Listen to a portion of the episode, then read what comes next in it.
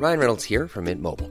With the price of just about everything going up during inflation, we thought we'd bring our prices down. So to help us, we brought in a reverse auctioneer, which is apparently a thing. Mint Mobile unlimited premium wireless. Ready to get 30, 30, bit to get 30, bit to get 20, 20, 20, bit to get 20, 20, bit to get 15, 15, 15, 15 just 15 bucks a month. So, Give it a try at mintmobile.com slash switch. $45 upfront for three months plus taxes and fees. Promo for new customers for limited time. Unlimited more than 40 gigabytes per month. Slows. Full terms at mintmobile.com. Life is full of awesome what ifs, and some not so much, like unexpected medical costs. That's why United Healthcare provides Health Protector Guard fixed indemnity insurance plans to supplement your primary plan and help manage out of pocket costs. Learn more at uh1.com. Stans ikke din sjæls flugt. Bedrøv ikke det bedre i dig. Mat ikke din ånd ved halve ønsker og halve tanker. Spørg dig, og hold ved at spørge, indtil du finder svaret. Til man kan have erkendt én ting mange gange, anerkendt den. Man kan have villet en ting mange gange, forsøgt den. Og dog først den dybe indre bevægelse. Først hjertets ubeskrivelige rørelse. Først den forvisser dig om, at hvad du har erkendt, tilhører dig. At ingen magt kan tage det fra dig. Kun den sandhed, der opbygger, er sandhed for dig. As a young man, I was seduced by Soren Kierkegaard. I was 20 years old. I was studying philosophy in a small college town in Montana, and I was unsure of who I was and what I was supposed to do with my life. And then I read Either Or, and everything changed. Do not interrupt the flight of your soul. Do not distress what is best in you. Do not enfeeble your spirit with half wishes and half thoughts. Ask yourself and keep on asking until you find the answer. For one may have known something many times, acknowledged it, one may have willed something many times, attempted it, and yet only the deep inner motion, only the heart's indescribable emotion, only that will convince you that what you have acknowledged belongs to you. I completely connected with this Dane from another century. Either or filled me with such confidence for the first time in my life, I felt that I was on the right track. I moved on to the other books Fear and Trembling, works on love, the concept of anxiety, repetition. I read all the edifying discourses, his strange sermons. I even contemplated a life of study dedicated to Kierkegaard until I realized I'd have to learn Danish. Stens ikke den sjælsflugt. Ikke det af er det. Mat ikke den. Hvad er helve ønske af helve tanker. My favorite Kierkegaard book of all time is Stages on Life's Way. It's kind of the sequel to Either Or, but with a bonus section. Whereas the first book gives us Kierkegaard's theory of the aesthetic and the ethical ways of living life, Stages on Life's Way adds a third, the religious stage. Now, I've read this book many, many, many times, but I've never been able to make sense of what he's talking about when it comes to the religious stage. I always assumed it would come to me later in life with experience, but I'm 37 years old now, and I'm starting to get worried. Like, what if it just never happens? So this summer, I got the opportunity to visit Copenhagen, and I figured I could sneak into the Kierkegaard Research Center posing as a journalist doing a story on Kierkegaard and get some help from the experts. The religious stage is, is complicated for many reasons. It has two levels, uh, A and B. Uh, A religiousness A is the Socratic It sort of worked. uh, religiosity. Kinda. And the B uh, section uh, is dealing with Christianity. Joakim Garff is one of the scholars at the Research Center. He wrote this big book on Kierkegaard that for some reason caused a controversy in Denmark when it came out a few years ago. You were not allowed to read him uh, aesthetically, and you're not allowed to read him uh, biographically. And I did both. Not in order to provoke, but to me, there is this very dramatic tension between the, the writer and the private person. The connections between Kierkegaard's private life and his writings are so obvious, it just makes no sense how a Kierkegaard scholar could be controversial for pointing them out. It must be some Danish thing that I just don't get. I mean, the most famous part of Either Or, where Johannes seduces and breaks off an engagement with a girl named Cordelia? Everyone knows that Kierkegaard wrote this just after he broke off his own real life engagement with Regina Olsen. And in Stages on Life's Way, there's another diary written by a man who also breaks off an engagement. And Garff told me Kierkegaard has this guy quote the actual letter that he wrote to break with Regina Olsen, word for word. In his book, Garff makes many connections between Kierkegaard's life and his various pseudonymous characters. But he also wants us to understand that they're not just his pen names. Kierkegaard wants us to learn about his ideas from his characters. Kierkegaard has a theory in a way uh, about these uh, stages, but he doesn't speak about it as a theory of stages. But but he has these pseudonymous uh, figures that represent different perspectives on life. Marry and you will regret it. Do not marry and you'll also regret it. Whether you marry or you do not marry, you'll regret it either way. Laugh at the stupidities of the world and you'll regret it. Weep over them and you'll also regret it. Whether you laugh at the stupidities of the world or you weep over them, you'll regret it either way. That's one of the aphorisms written by a character known simply as A. He's one of Kierkegaard's most famous aesthetic characters, and my personal favorite. He is the, the modern romantic type. He is a very ironic type. He is a very distant person that suffers uh, from, from spleen and uh, he doesn't have a, a steady job and he's uh, more or less in a, in a permanent drift. Hang yourself and you'll regret it. Do not hang yourself and you'll also regret it. Whether you hang yourself or do not hang yourself, you will regret it either way. This, gentlemen, is the quintessence of all the wisdom of life. Kierkegaard's aesthetic characters are the ones that seduced me. I didn't just understand them, I identified with them. This is how, after graduating college, I ended up on the East Coast, living in this unheated basement apartment, writing and drawing these ridiculous little mini comics about love and philosophy.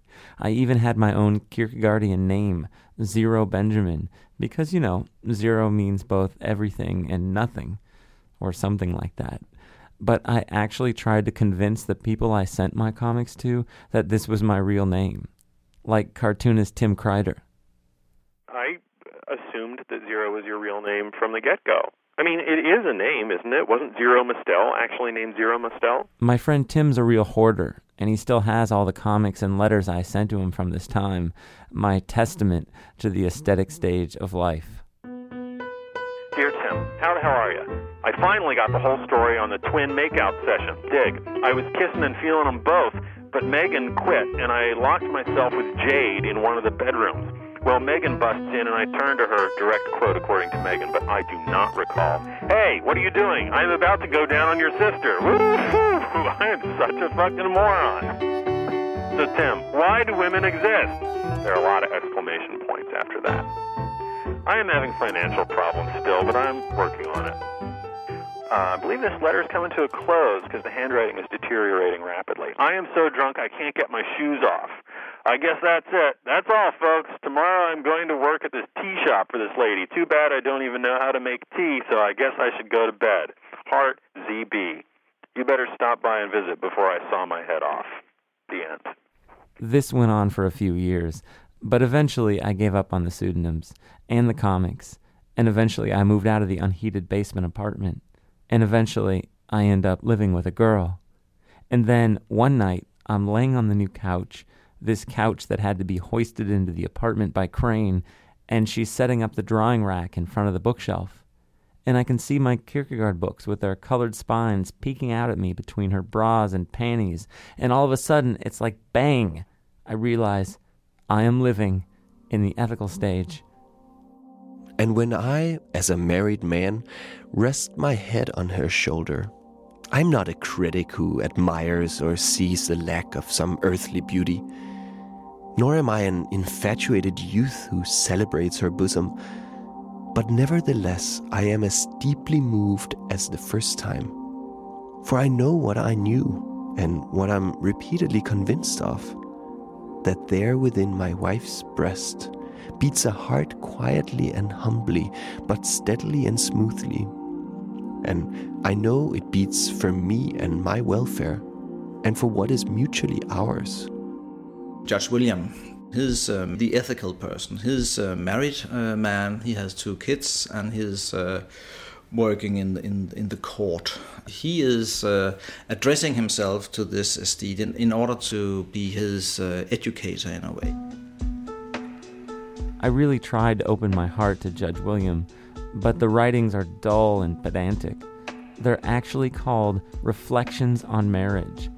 And so, one night after the girl and I have this nasty row over whether or not the closet in the kitchen should be painted or wallpapered, it hits me that if Kierkegaard really believed this marriage crap, then he would have gotten married himself.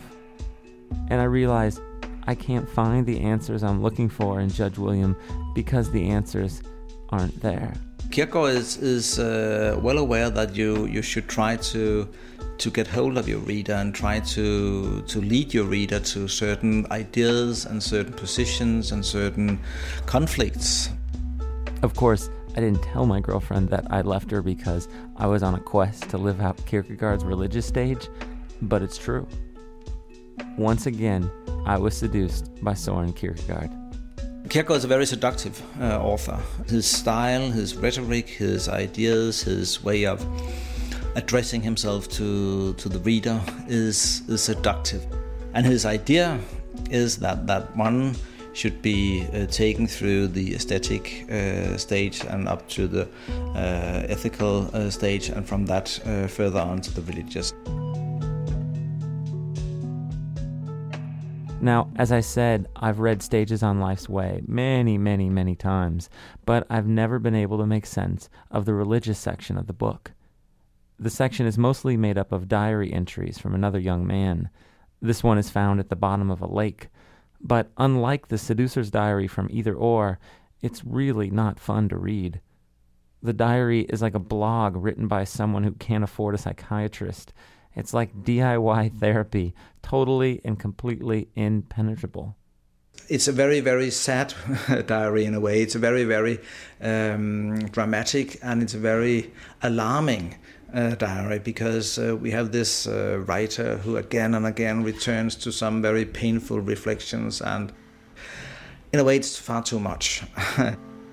and uh, maybe that's that's uh, a part of the, the, the idea in the in the diary that that Kierkegaard reflects so enormously that the reader should say, well, enough is enough.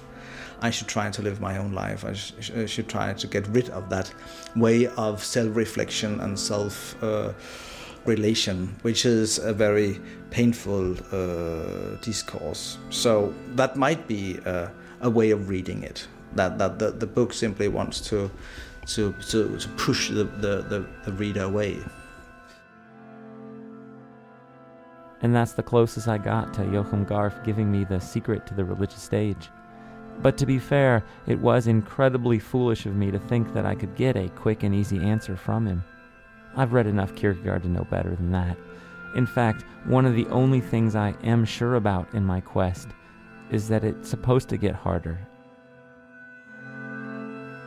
If there were one person whom I could turn to, I would go to him and say, Bitte, bitte, put a little meaning for me into my confusion.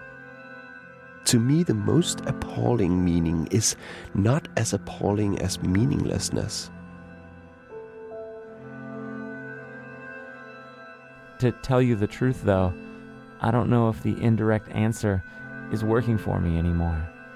I've kind of had it with all the clues and the hints. I need something a little more tactile, something I can put on my refrigerator or make my Facebook status. And this is why finding the religious stage is so important to me. I figure just as he helped me earlier in life, Kierkegaard will come through for me now. This is why I kept pressing Garff for the answer. I'm sure I seemed ridiculous. But as he walked me out of the Kierkegaard Research Center, he did give me one last thing. Being desperate or being in despair in Kierkegaard uh, opens you to, to the religious uh, life.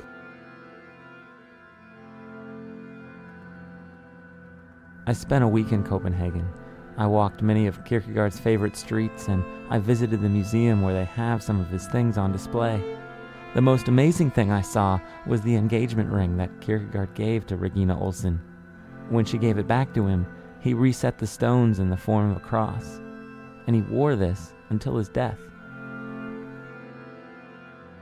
This image of Kierkegaard putting on his ring every morning before starting his work is what I see now when I think of the religious stage. And for some reason, this image fills me with incredible comfort and hope.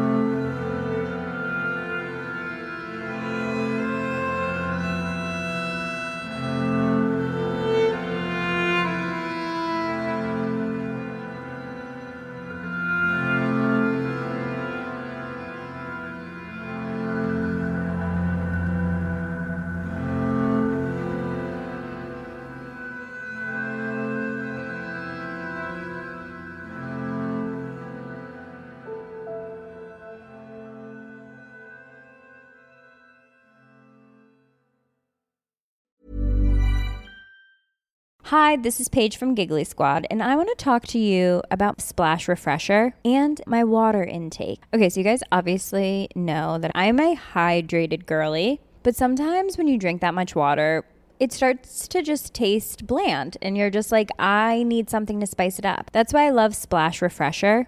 It has zero sugar, zero calories, and it's a splash of sweetness. And they come in five different flavors. They're so good. Wild berry, acai grape, pineapple mango, lemon, and mandarin orange. My favorite is the wild berry because I just I just love a berry. So if you're like me and you're drinking water all day, then try Splash Refresher. It's going to absolutely change your water game and it's good for you.